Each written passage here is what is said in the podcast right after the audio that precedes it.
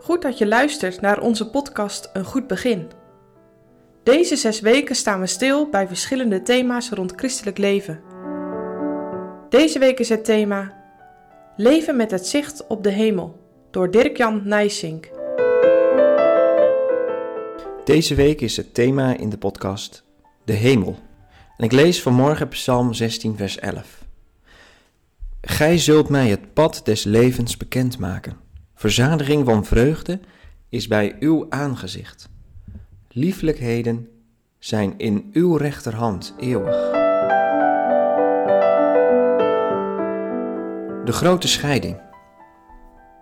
De hemel, dat is misschien een woord dat je dagelijks hoort en misschien ook wel elke dag uitspreekt als je gewend bent het Onze Vader te bidden.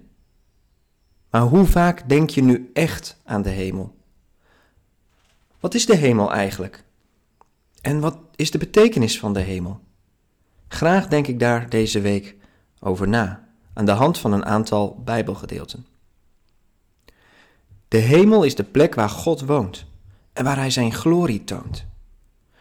Eigenlijk kunnen wij daar niets meer over zeggen dan dat wat God zelf erover zegt in de Bijbel.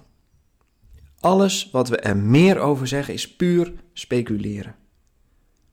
In de hemel is het volmaakt en goed. Dat klinkt heel simpel, maar daar kunnen wij ons geen idee bij vormen. Wij weten helemaal niet wat het volmaakt goede is. De kennis daarvan zijn we kwijt. Overigens waren Adam en Eva ook niet in de hemel. Maar het contact was wel directer en Gods schepping was ook volmaakt. De hemel is dus in ieder geval de afwezigheid van het kwaad. Terwijl de hel juist de afwezigheid van het goede is. Alleen maar kwaad. C.S. Lewis heeft een indrukwekkend boekje geschreven. Het heet De Grote Scheiding. De naam zegt al waar dit boekje over gaat. Wat gebeurt er als goed en kwaad radicaal van elkaar gescheiden worden?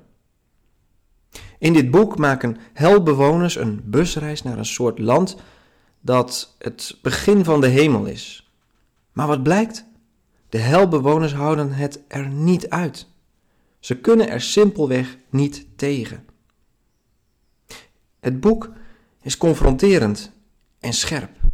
Het lezen van dit boek zette mij echt aan het denken. Laat ik het Bijbels zeggen.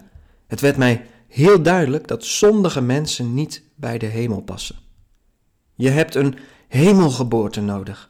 Een nieuwe geboorte uit de geest. Paulus zegt dat vlees en bloed de heerlijkheid niet kunnen beërven. Ons bestaan heeft een nieuwe kiem, een levensbegin uit God nodig. Alleen de Heilige Geest uit de hemel kan ons tot hemelburgers maken. In de Bijbel kom je niet tot leven zonder te sterven. Dat lijkt een tegenstelling, maar het is een diepe Bijbelse waarheid. Gods Geest leert je in dit leven om te sterven aan jezelf, je lievelingszonden, je slechte karaktertrekken en aan de wereld. En aan alle verlangens naar de dingen van hier en nu. Wij moeten weer leren wat echte vreugde en vrede is. Ons zondige hart neemt genoegen met surrogaat. Dit leven moet onder de leiding van de Geest een oefening in verlangen zijn. Dat verlangen waarover de psalmdichters zingen. Dat is overigens een levenslang proces. En het is ook niet iets dat perfectie nadert, naarmate je langer een kind van God bent.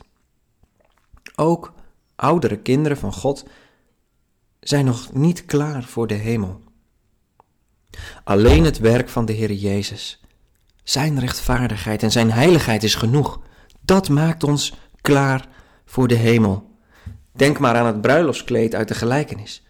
Jezus' verzoenend werk, zijn kruis en zijn opstanding. Dat is de hemelkleding die je nodig hebt. Zijn werk opent de hemelpoort. De hemel is een plek waar verzadiging van vreugde is, voor eeuwig, voor altijd. De weg ernaartoe, die maakt de Heere bekend. U maakt mij het pad tot het leven bekend. En in het evangelie hoor je de stem van de zaligmaker. Ik ben de weg, de waarheid en het leven. Zo kom je thuis.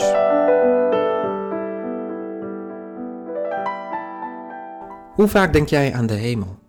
En als je nu zou sterven, zou je het dan in de hemel uit kunnen houden? Is de hemel jouw thuis geworden?